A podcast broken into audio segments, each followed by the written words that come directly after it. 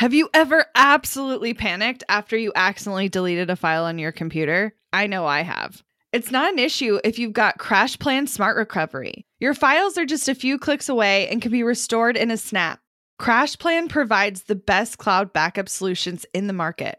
Visit crashplan.com slash boss project for 50% off your first year of CrashPlan. Now you can protect all your work with an unlimited backup and recovery solution. CrashPlan makes it simple to restore some or all of your data. And with unlimited version retention, CrashPlan can be your ultimate rewind button. Get unlimited computer backup for you or your business with CrashPlan Professional. CrashPlan backs up files that live on your computer and works with PC, Mac, and Linux. Don't let data disasters slow you down. CrashPlan has your back and keeps you moving. Go to crashplan.com slash boss project for 50% off your first year of CrashPlan. That's crashplan.com slash boss project for 50% off your first year. Back up better with CrashPlan. So I have a really wild story and I need your opinion on it. I love to give my opinion about things. okay.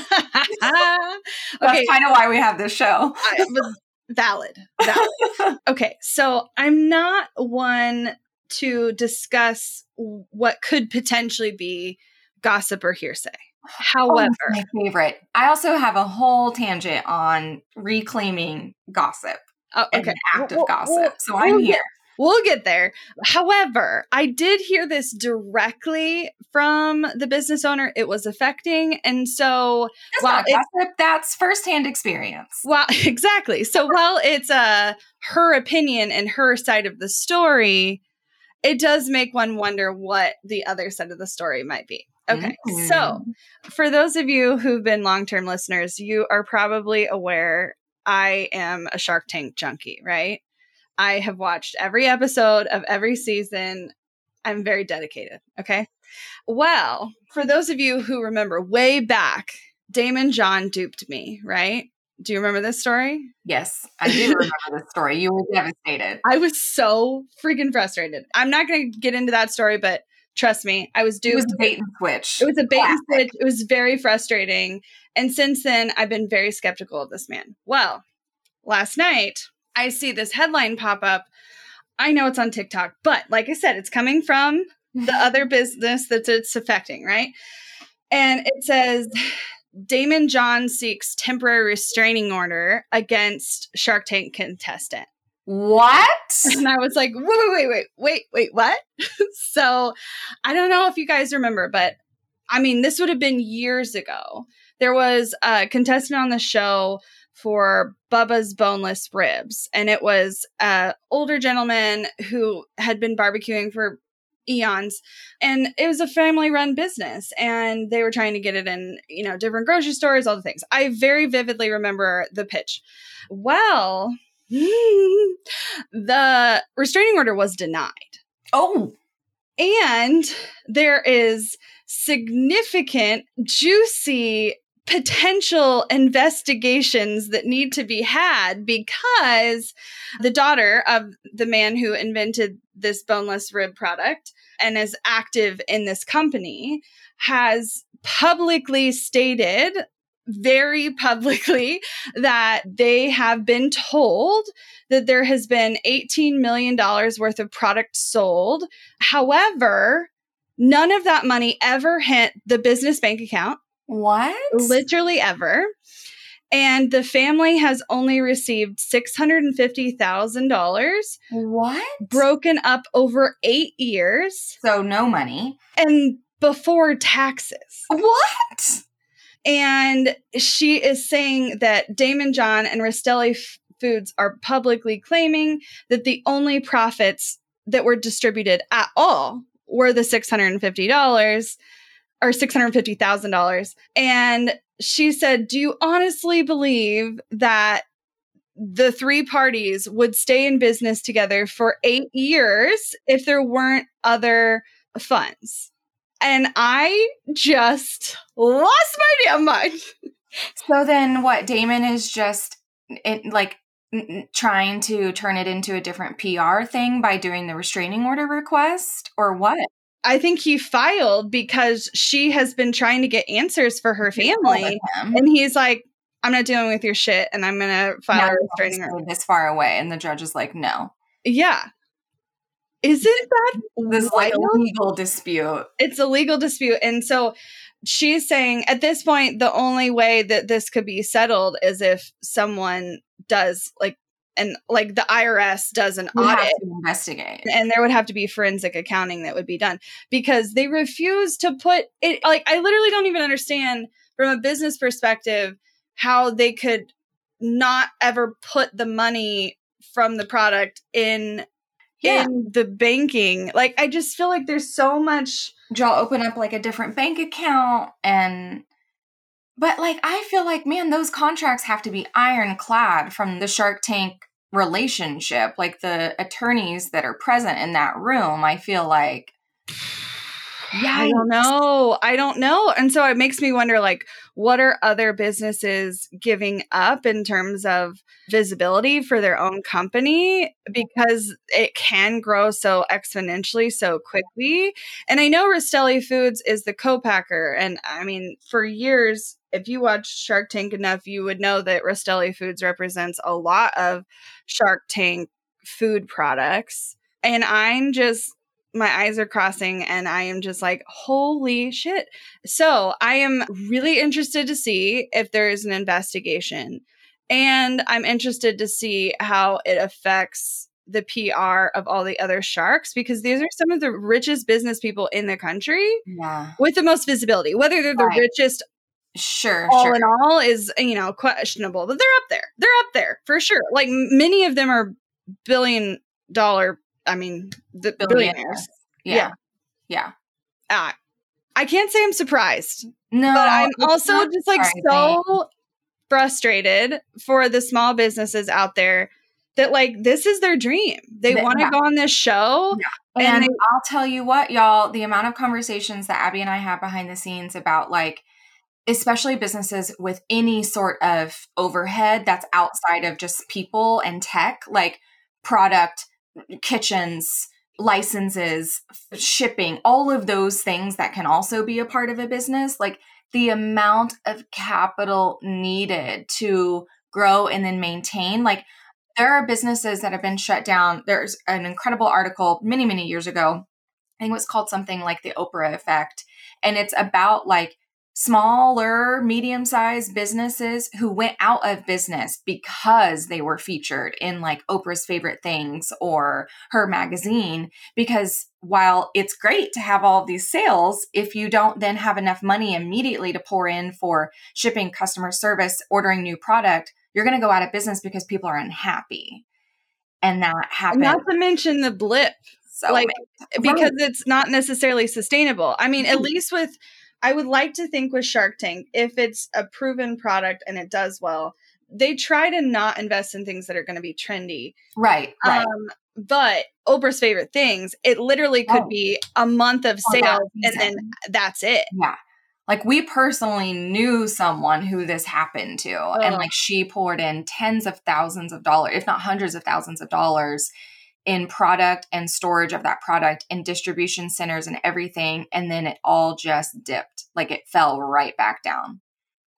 Oh, it gives me chills. It makes me so angry. Uh, okay, before we move on, tell me how and why you want to reclaim gossip.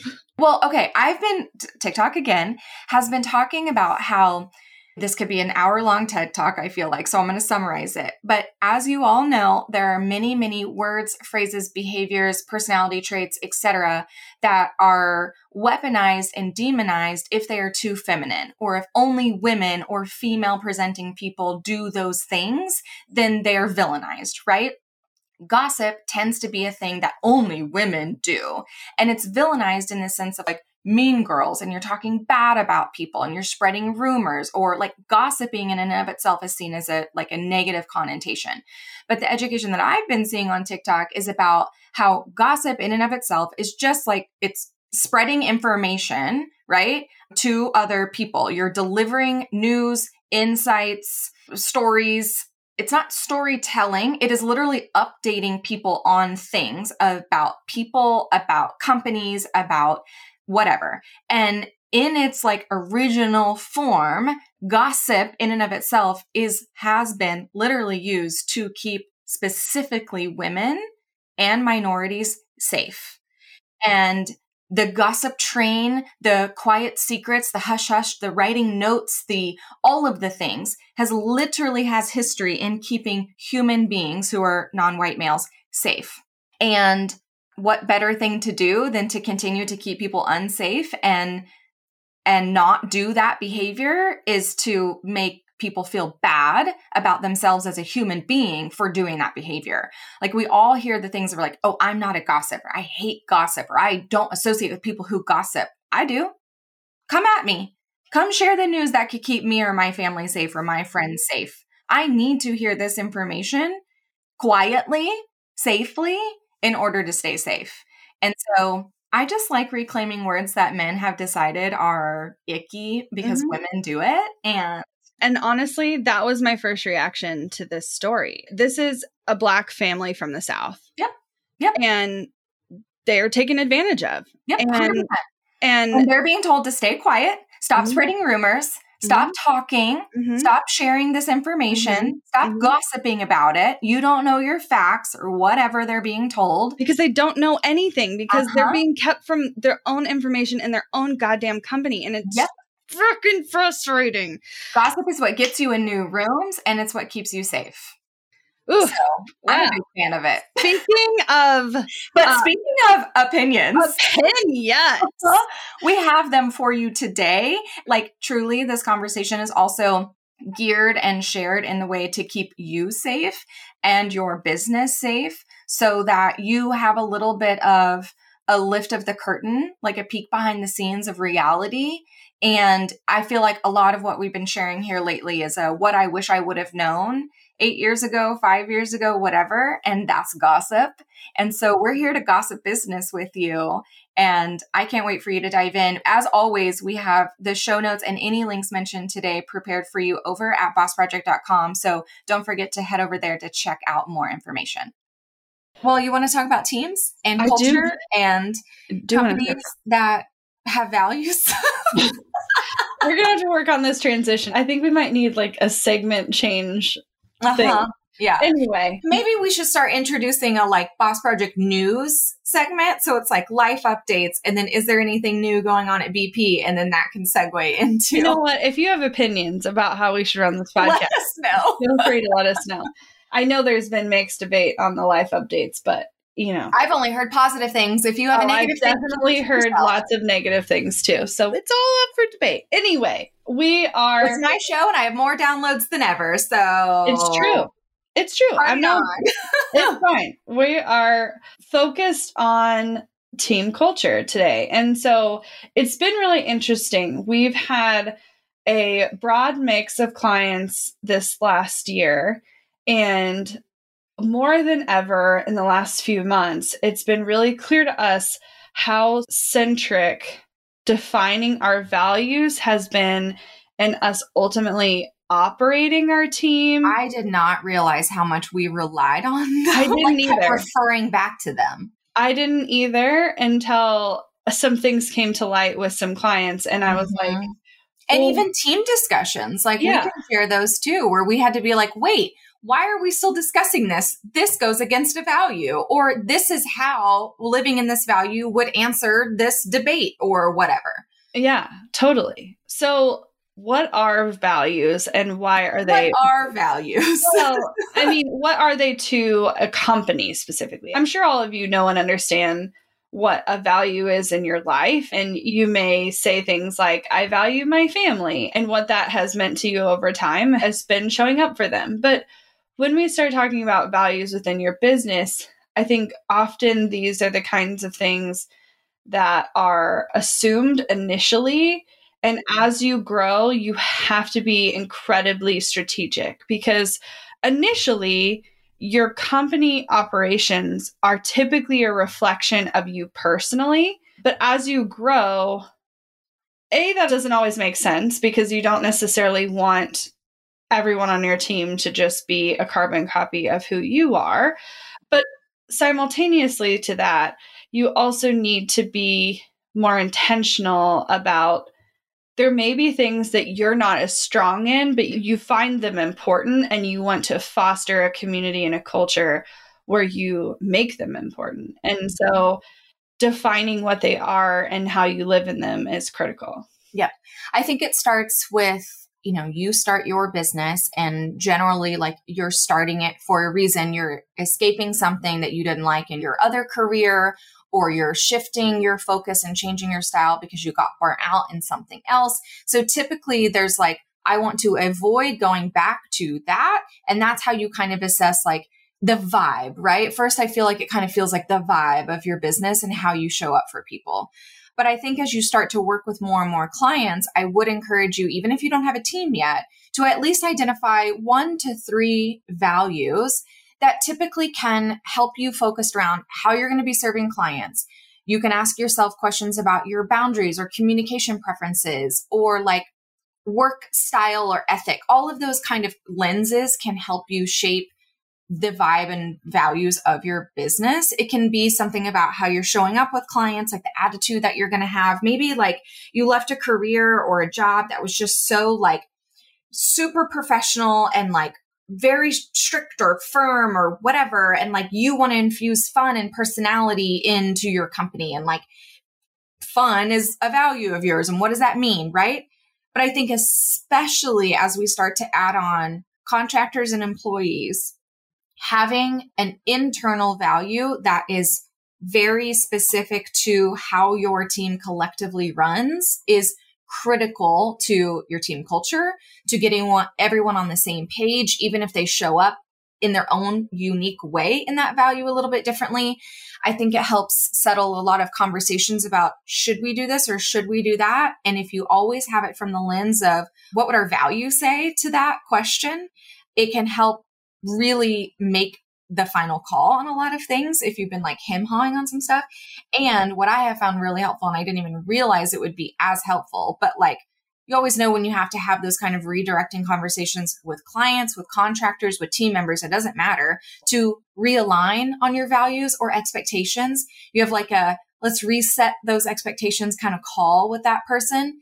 This is like the easiest tool in your tool belt that you can pull out and be like, here's why we're feeling out of alignment because it's going against this value and here's what that means and here's what we're going to do instead. Yeah so i think the best way to start to identify what these things are for you is to see how they're showing up in other businesses because i often see that when you can see it somewhere else, it's a mirror back to you of, oh, this is something I'm naturally doing, but I haven't necessarily talked about it or I haven't necessarily put an emphasis there. I think a great example is Zappos. Like for eons, they have been incredibly customer centric to the point that people on their team that aren't in customer service are often playing that role and doing things really above and beyond. And there's been whole books written about this value being so integral to their team. I definitely encourage you to do some research there. But I'm sure you've also seen, I wish I could remember the name of the company because it's escaping me, but there's a couple very large companies that are similarly really value the client experience to the point that regardless of what title, what I think Chewy is one.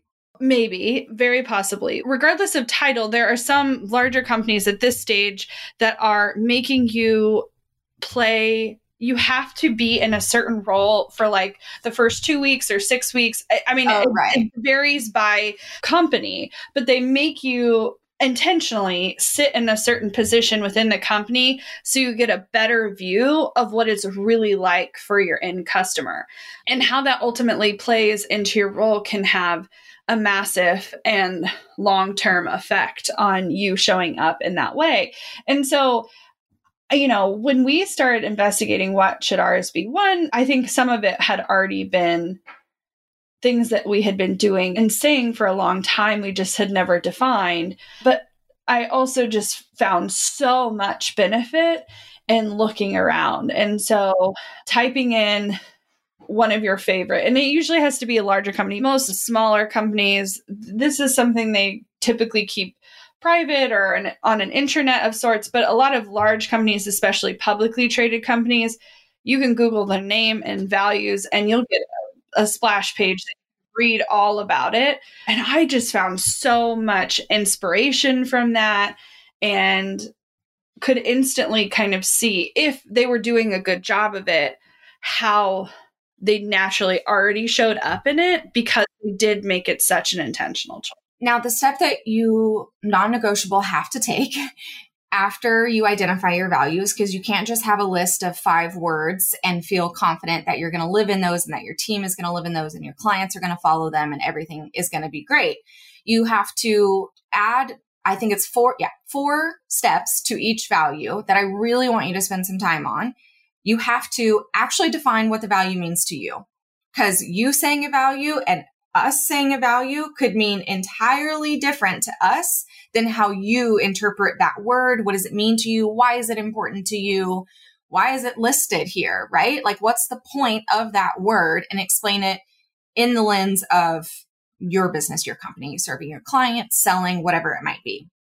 And then I need you to break down how can people on your team, your clients, and yourself actually show up in this value? What are direct behaviors that would show you, oh, this person is really living in blank value, right? Actually map it out. I want to hear like three to five bullets. What does it mean to live in that value and show up in that value? And then I want you to do what does it look like to not live in that value? But what you can't do, and here's the trick, is you can't just tell me the opposite of what you told me above. It has to be a very clear, specific action behavior, way of doing things, mindset that would be in conflict of that value. And you can't just say not or do right. not as the start Don't start with that. You need I to start with, to start with an action word. An action verb for mm-hmm. every single one. Ignoring, working, failing. Failing. Right. What is the word? And the word can have a negative context, but like, what is the word? What is the sentence? Right. And then the last section I want you to think about, this one's a little bit harder, but, and they can kind of change over time. You can kind of edit these. It's technically the reflective questions section, but it's there for you to put some curiosity questions that get you or your team to kind of do a self check, a checks and balance on am I living in that value? These are questions that you could also pull up in one to one check ins with your team member like, how do you feel about, and then insert the question, right? Do you feel like you're living in this value if I ask you, blah, blah, blah. But it can be a really cool filter for like, if I'm feeling icky about a client, maybe it's because they're like not showing up in this value. If I ask myself these questions, what do I need to be doing to support them in being able to show up in that value? Want to learn exactly step by step how to get paid to generate leads in your business? I've kept these details to myself for far too long. I'm ready to spill everything and give you the exact steps that help me generate tens of thousands of qualified leads and millions in low ticket digital product sales. I won't just show you what I did, but teach you how you can do it too. I'm talking not just how to create low ticket digital products, but also showing you how to use them strategically to generate leads for your other existing or future offers. I'm sharing it all at bossproject.com slash jumpstart, including exactly how I made $8,033 and generated 277 leads my very first month selling digital products. Find out more at bossproject.com slash jumpstart. When it comes to hiring, don't go searching for the one. Just meet your match with Indeed.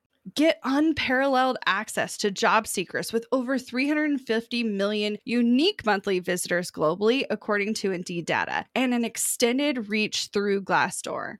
I love that Indeed makes it easy to hire because I'm busy enough already. When we've hired in the past, the process was full of unqualified applicants. With Indeed, we can target the right candidates for the right position. Join more than 3.5 million businesses worldwide that use Indeed to hire great talent fast. In the minute I've been talking to you, 23 hires were made on Indeed, according to Indeed data worldwide. And listeners of this show will get a $75 sponsored job credit to get your jobs more visibility at indeed.com slash strategy hour. Just go to indeed.com slash strategy hour right now and support our show by saying you heard about Indeed on this podcast. Indeed.com slash strategy hour. Terms and conditions apply. Need to hire? You need Indeed. Money issues are a common stressor in any relationship. Monarch Money is the top rated personal finance app that can get you and your partner on the same page without any extra cost. Monarch has built in collaboration features, so together you can see your finances, budget, and get insights on your cash flow. It's the easiest way to manage any household finances. I've tried other finance apps in the past, and they didn't work the way I wanted them to. I don't want to stress over finances. Monarch is the top rated all in one personal finance app. It gives you a comprehensive view of all your accounts, investments, transactions, and more. Create custom budgets, set goals, and collaborate with your partner. And now get an extended 30 day free trial when you go to monarchmoney.com slash strategy. Monarch has a tool that allows you to easily import your data from Mint and keep all of your tags and categories. Monarch's simple, intuitive design makes it so easy to get get set up, customize, and use. Monarch prioritizes my privacy, and they'll never sell my data to third parties. After trying out Monarch for myself, I understand why it's the top rated personal finance app. And right now, get an extended 30 day free trial when you go to monarchmoney.com slash strategy. That's M O N A R C H M O N E Y dot com slash strategy for your extended 30 day free trial. Now, the incredible thing about defining these, we won't spend too much time on how to get them all set up, but once they're in place, they help you identify all these other aspects of running your business. And I think for so long, most people who start a business and grow rapidly end up in a situation where they have delegated loosely some things to other people. They have offloaded. They off, yeah, I wouldn't say delegated. They, they have not delegated shit.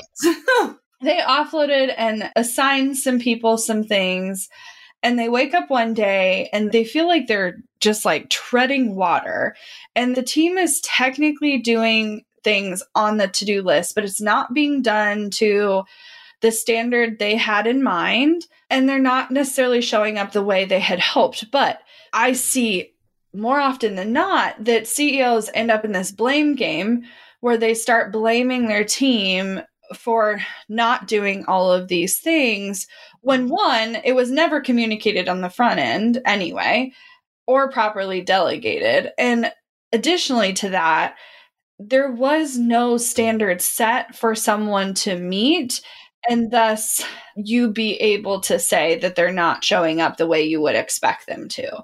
And so your values are the foundation of you setting your culture in place.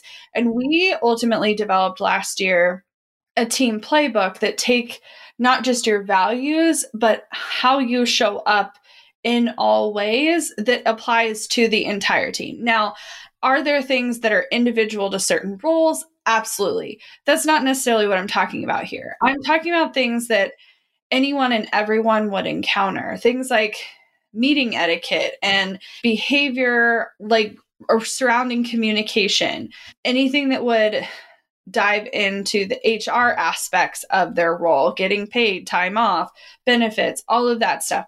Putting a centralized location in place that your team not only can reference, but you can utilize as an onboarding tool so that you can immediately, when someone becomes a part of your team, use it to indoctrinate them in a positive light how you expect people to show up. Because so often it's not that people won't do these things. If we don't make it clear how things should be prioritized, they're going to prioritize based on their own set of values. And that can create tension in a team if they're not in alignment from person to person. But I want to give an example of a discussion we had even internally to share with you how we even needed to be actually reminded to look at our own values and use it as the kind of tiebreaker to a discussion we were having.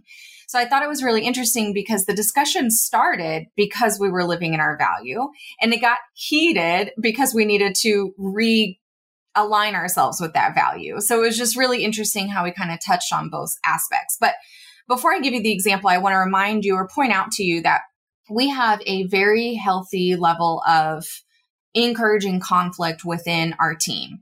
We absolutely make it understood that every team member has an opinion and can share their opinion and we will hear it. We want to hear different perspectives and takes. And ultimately, it's not just me and Abby making the final say. This isn't like, what is it? Type of governing policy? Dictatorship. Thank you. That's not what we have here. But we also aren't seeking consensus. At the end of the day, we will absolutely fall back on what does the value say that we quote unquote should do? What's the decision here based on the value? Which decision lives us more in alignment with that value? And that's the one that we're going to go with, even if there are people who disagree with that. Because we also have to back all of this up a disagree and commit policy. So not every decision every team member is going to agree with, not every plan of action or way of handling something. But ultimately, if it's the way that the team is deciding to go, we're going to commit to that and move forward. So knowing all of that, we, Abby and I, marked off our time off days for 2022, like at the very start of 2022. And it was really just a discussion between her and I. It was the first time we had a large team. We were having a bunch of employees. We wanted to put in the time off on the calendar so that it actually happened. And we were testing with some ideas of longer breaks, a summer break, the offices being closed, not just around the holidays. So we mapped out all the time. One of the times it ended up being a two week time off in the middle of the summer. And we've talked about that here in the structure of how we prepared for that and how that worked here on the podcast. So you can search and find those.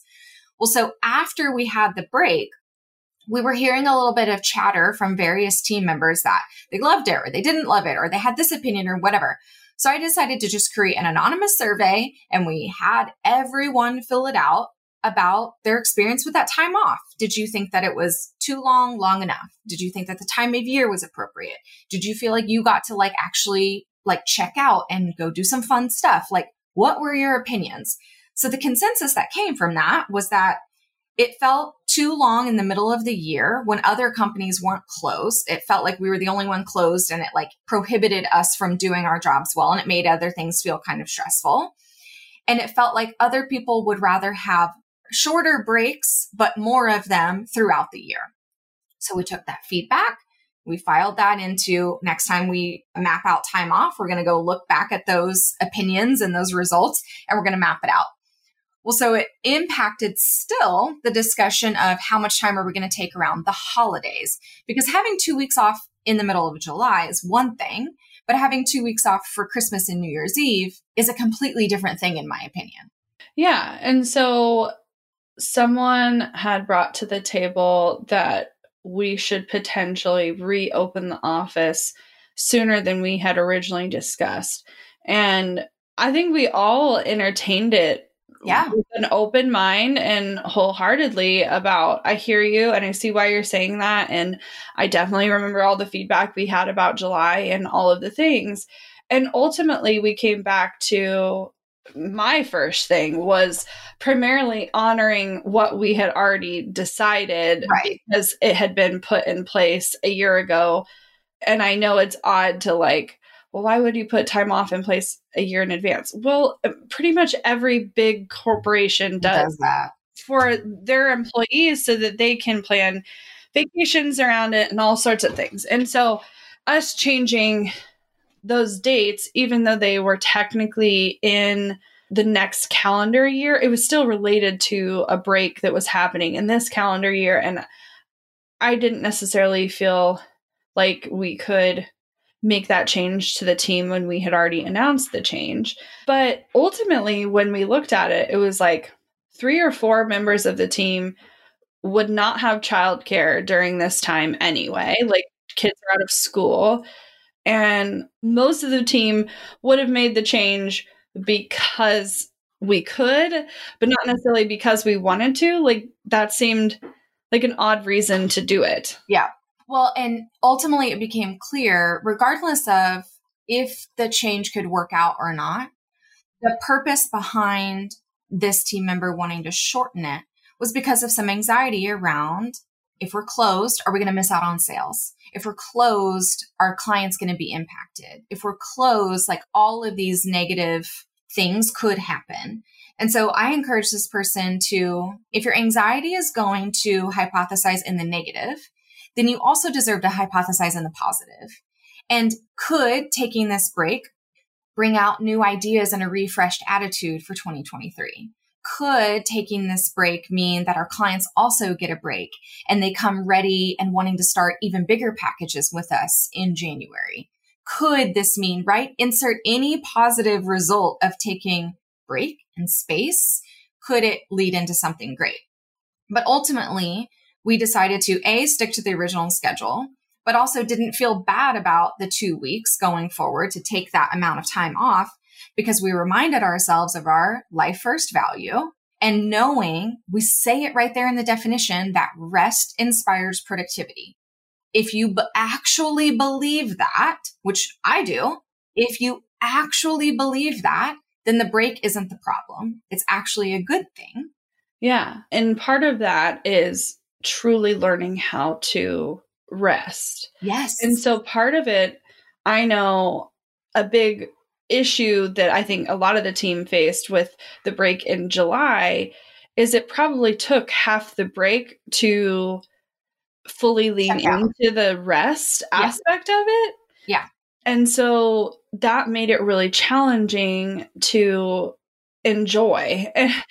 but specifically around the holidays, I was like, man, like just knowing even if your amount of obligations with family is low, it's still like half of that time that you're, you're going something. to be distracted doing other things mm-hmm. and not necessarily fully leaning into rest. And so rest was still an important part of this aspect. And I do know anytime our team fully rests, it does take a while to get back into gear. It does take a couple weeks to fully I mean, not even a couple weeks. It definitely a couple days couple to days, like yeah. a couple days to fully get back into the swing of things, and then a couple weeks to see the results of right. it. Right. But January is always slow. So like, January why are, we worried, why are we worried about it? Like, and I think it's so funny because I know we've already decided to stick with the plan, but I also it's just something I'm realizing right now is that it might not be the best idea in our busiest season ever to make a decision about rest when you know it's going to be one of our slowest parts of our seasons ever. It's hard to make a decision when we are working a lot right now because it is our busy season. Third quarter is always our busy season. This month specifically, September, October, August, September, October get like bananas for us. You feel that kind of frazzled energy. And if you let that impact your decisions of how you think you're going to want to work in the future, when like literally not to get too woo on everyone, but like nature takes a rest and has to pause. And that's happening in January for us here. And like things are like literally dead and dying down so that they can have the energy to come back. And we all deserve that space also. And I, I'm excited because, you know, we had that conversation. And I think initially there was still some tension there. Like, did sure. we make the right decision? And is are we moving forward in the right way? But I think if you're committing to your value, there's nothing bad not that nothing bad can happen but like people will generally come around to the idea if they see where it's rooted and so even though there was a disagreement on how to move forward seeing where it's rooted is a really positive thing to infuse into the culture of your business so much so that the same person that had brought it up to our attention proposed next year's dates and left the two week break at Christmas.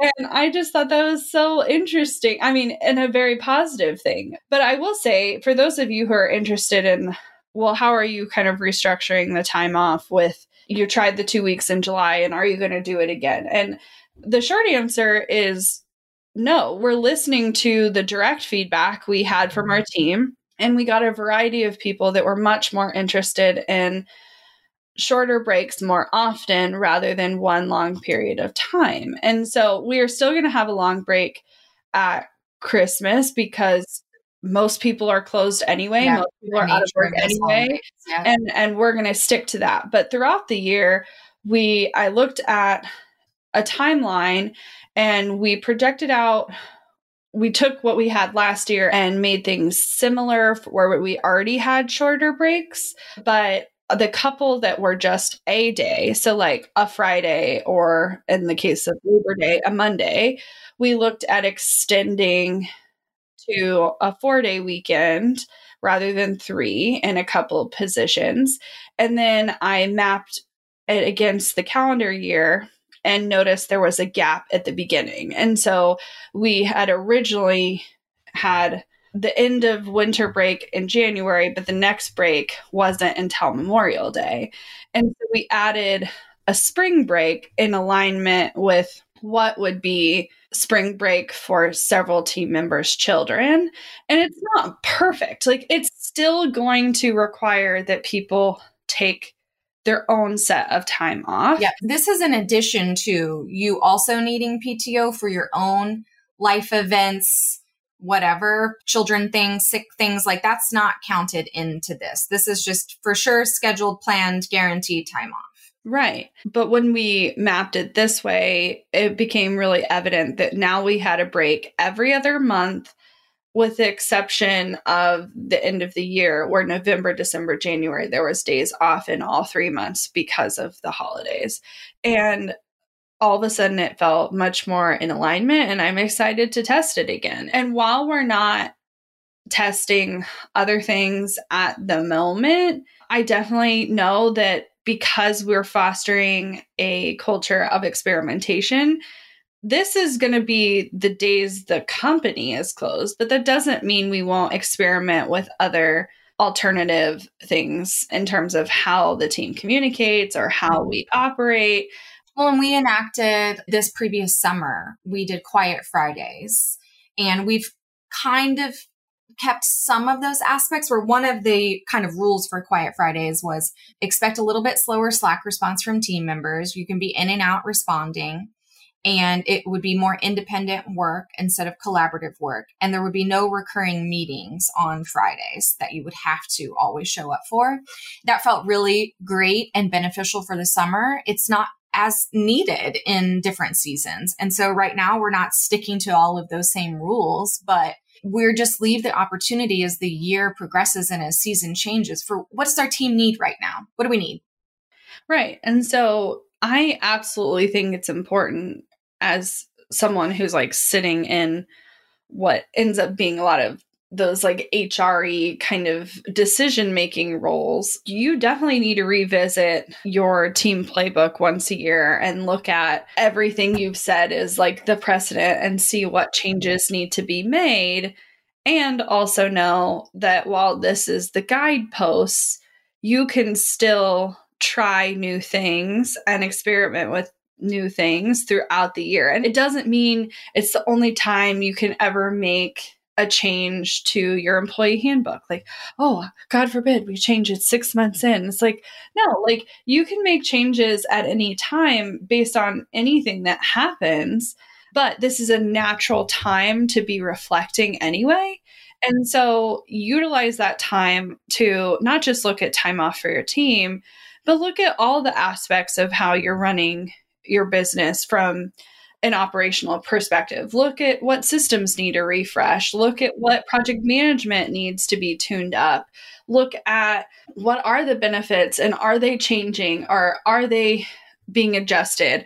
How are you doing performance reviews? What salary changes are coming? How do you need to change your budget to accommodate any of those benefit adjustments? This is such a natural reflection point. And while ultimately, especially on the system side, you might see the things right now. It doesn't mean everything needs to happen in this moment. Right now. It's just like mm-hmm. take inventory. Yep. And because you know what? When you're sitting there throughout the year and you come to us and you're like, I don't know what to work on right now. It's kind of slow. It's this list.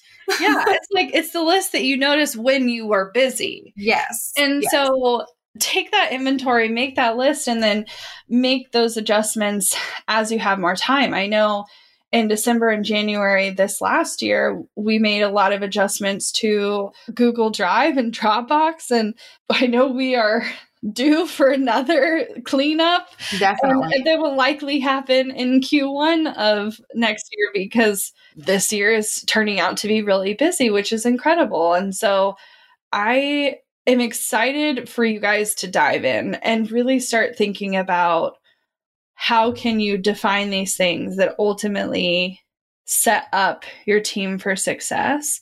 If you're not sure where to start though, if you want some guidance walking through what this process could look like, we do offer coaching around setting up your team playbook. And while ultimately you need to be doing a lot of the decision making into what needs to be happening here, we would love to help assist you writing the playbook, putting it up in a place that your team can access, and developing that internet. So you're welcome to reach out to us at bossproject.com slash waitlist, and we can have a conversation about what that would look like.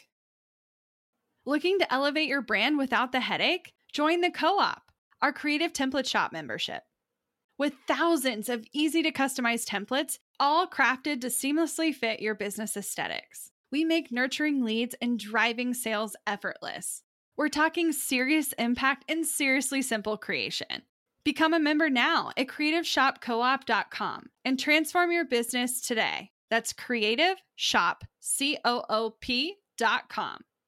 Hey, a few quick favors before you leave. I'd love if you'd share today's episode, send it to a friend who needs to hear it, and post on social. You can show us where you're listening from, your favorite takeaway, or why someone else should listen. Be sure to tag me at Abagail Says and at Boss Project so we can share it. Okay, second favor to get podcast updates and all the behind the scenes news from Boss Project, I'd love if you join my VIP list. Just head to bossproject.com slash sign up to make sure I have all your contact details. Really love the show? It would mean so much to me if you'd leave a rating and review. It not only helps more listeners find the show, but allows us to bring on quality sponsors so we can keep bringing you this valuable content for free. Thanks so much for listening. Until next time.